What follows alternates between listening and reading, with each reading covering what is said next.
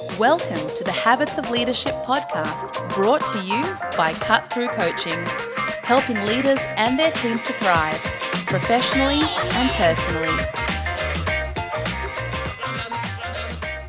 Hello and welcome to the Habits of Leadership podcast. My name is Dan Haesler from Cut Through Coaching, and joining me today is my colleague, Mr. Tim Perkins. Good morning, Daniel. How are you? Very well, mate. Very well. Now, today is the first of our new bite size episodes. Tim, tell us a little bit about what we mean when we're talking about bite sized episodes. So, this is an exciting time for us. This is uh, the beginning of something new in that you've just published a, a fascinating new book called The Act of Leadership.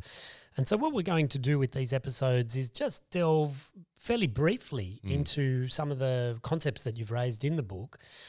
Short episodes, maybe 10 minutes ish, something Yep. along those lines for people just to start to have a bit of a think about and maybe influence their work day or, or their work environment to, with these concepts in mind. So, um, Dan, why don't we kick off today? Yep. Tell us a bit about, you know, the idea of writing a book. It's a, it's a big journey. Mm. Um, why have you written a book and why have you written a book now? Yeah.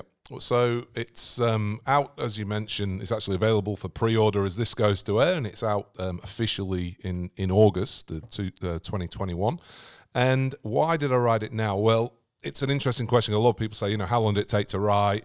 Um, and if I'm being honest, it's taken me um, probably about five or six years to write, um, and but not formally so. So what I mean by that, it's um, it's a distillation, if you like, of of um, a lot of work that you and I have been doing um, in recent years, and really I got the opportunity, I guess, to sit down and distill it and think it through and put it down on, uh, I was going to say on paper, but put it down on the laptop screen. And um, last year, you know, when obviously um, the little virus hit and um, schedules cleared. Um, and yeah, it was it was an opportunity I thought to sit down and, and use that time productively um, as a kind of a way of saying, okay, well, this is everything we've been doing so far, and it's already prompting future ideas. You know, so it was kind of like this segue, if you like, between everything we've done in the past and just getting that clear and, and charting away, if you like, of, of, of continuing to hopefully positively impact uh, the people we work with moving forward from here. Yeah. So in this in this book, you know, there are lots of ideas that, as you say, we we do a lot of work around. Tell me, you've called the book "The Act of Leadership." Yep. First of all, why? Why? Why the act of leadership? because um, I've I've worked a lot with people in all different um, sectors, whether that's business, education, sport, where we'll be sitting down and we'll be talking through issues that they're facing, and so often, so often people look back at me and go, "Yeah, I know all this. I know I should be doing this." And what's dawned on me is everybody knows what they're supposed to do. They just don't know how to do it. So everyone in the cold light of day, they know that they need to have challenging conversations. They know they need to bring people on board with change initiatives. They know that they should be really trying to get people engaged rather than just compliant. They know all this. And whilst they might even want to do that, they find it hard to do that in the heat of the moment. They find it hard in the you know in in, in the day to day busyness of, of work. So the act of leadership is designed really to try and take what people know they should be doing and, and help them actually do it. So it's very much a um, it's it's based all around a coaching methodology. Each chapter is essentially a, a one-on-one coaching session in which you know I share um, some ideas, share some research, share some examples of of uh, work we've done, case studies, um, and then essentially sh- help people chart a way forward about how they can actually use that in their in their day to day. Yeah. So the, when I see the word "act" on the cover, as I'm looking at it here now, I'm seeing it very much as an action. You Yep. know, this is the doing of leadership. Yep. And and if you say it quickly, active leadership hmm. becomes active leadership. Yep. And and I kind of like that. That'll be uh, the Was that- second book. That'll be, that'll be the next book, I reckon. Was that deliberate? The idea that this really is a verb, this is an action, this is the doing of It is the now. leadership. It is now. Thanks for giving me that Yeah, idea. I reckon. I reckon down the track will de- uh, that'll definitely be. A, yeah, absolutely. Thought it should be about action and active activity. Um, but yeah, it's it's something that um, it, it, the the premise is absolutely right. You know that it is about what you do. It's about what you how you show up every day, how you show leadership. You know, so many people tell me that they know. As I mentioned, you know, that I know all this. Mm. In the in the introduction, I talk about a, you know an NRL coach who looked at me and goes, "Yeah, I know all this," you know, and then basically brush me off. And it's like, well, I know you know it, mate, but you're not showing it because mm. all your players are walking out. You know, so it's it was a, it's it, it's it, the premise of that idea of it being a verb.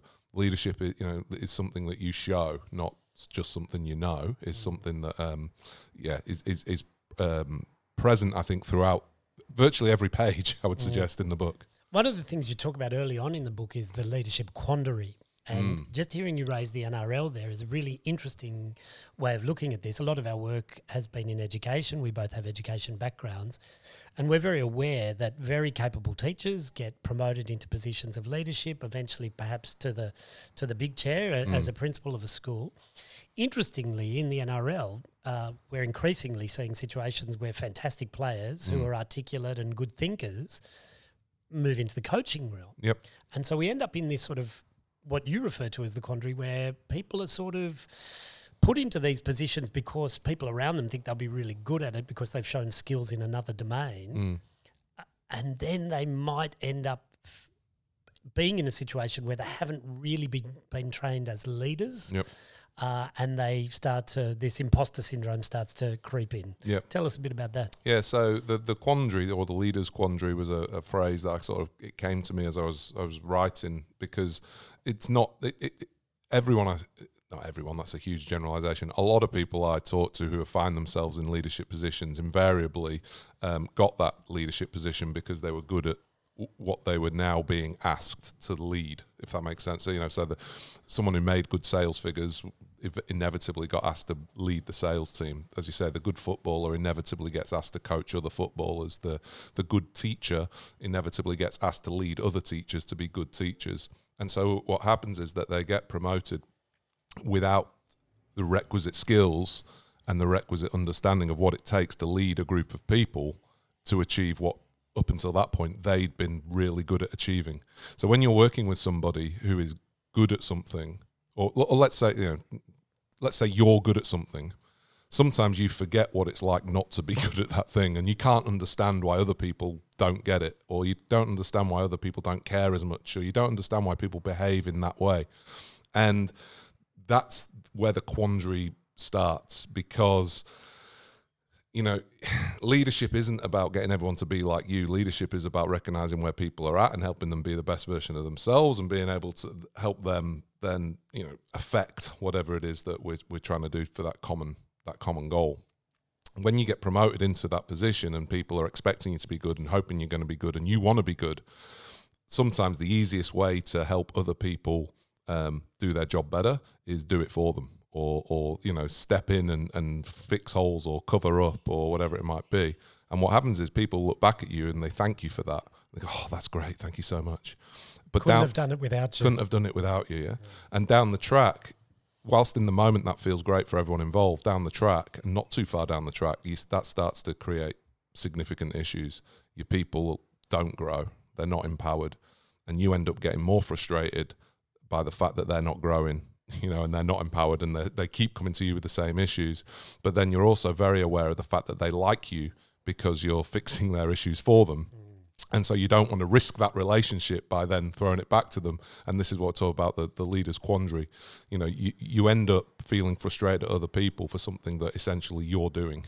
You know mm. you're you're stepping into the breach. You're essentially removing the opportunities that that person has to grow because of how you want to be thought of and how you you know the, the relationship that you want to have with that person. And that is a real challenge for a lot of people because people they didn't they don't know this right? They get sent away on a course or they get given a book or and that's essentially thought of as as um, their leadership training. Um, and and it's quite clearly not enough. And everyone can resonate with this and that's why we know it's not enough So, what I'm hearing there, the sort of subtext of this is that emotional intelligence and self awareness are going to play significant roles in good leadership. Yeah, I think that the thing that I would leave people to think about on that idea of um, emotional intelligence, it's it's about really understanding that you know leadership isn't about you; it's about the people that you're leading. And a lot of the time leaders give themselves an out or they give themselves for want of a better word an excuse by saying yeah but they don't care enough or they don't they, they're just not stepping up or they're professional why can't they do their job? Or i'll hear things like you know um, i'm not here to be their friend i'm here to do a job i'm not here to be liked. Or i'll hear things like um, you know well i'm just treating them the way i want to be treated and I think for me, the, the pinnacle of emotional intelligence is recognizing that it's not about treating people how you want to be treated, it's treating them how they want to be treated and treating them in a way that um, brings out the best of them. And that's really what the whole premise of the book is about is recognizing the interplay between how you show up, how your team show up, and, and what's required to make that work, not only for you, but for them and whoever it is that you're serving, whether it's um, you know customers, students, um, clients, you, you name it. Okay, well, uh, you've given us a nice little tasty morsel there, Dan. If people want to know more about this at this stage, yep. um, I believe there's a website. Indeed, indeed. So um, people can just head over to actofleadership.com and there they can pre order the book. They can actually also download um, uh, the introduction for free uh, just to see if they want to invest any more of their hard earned cash or time into the book. Um, but yeah, actofleadership.com and there's heaps of resources there for you. Fantastic. All right. We look forward to our next little bite sized chat. Thanks, Dan. Cheers, mate.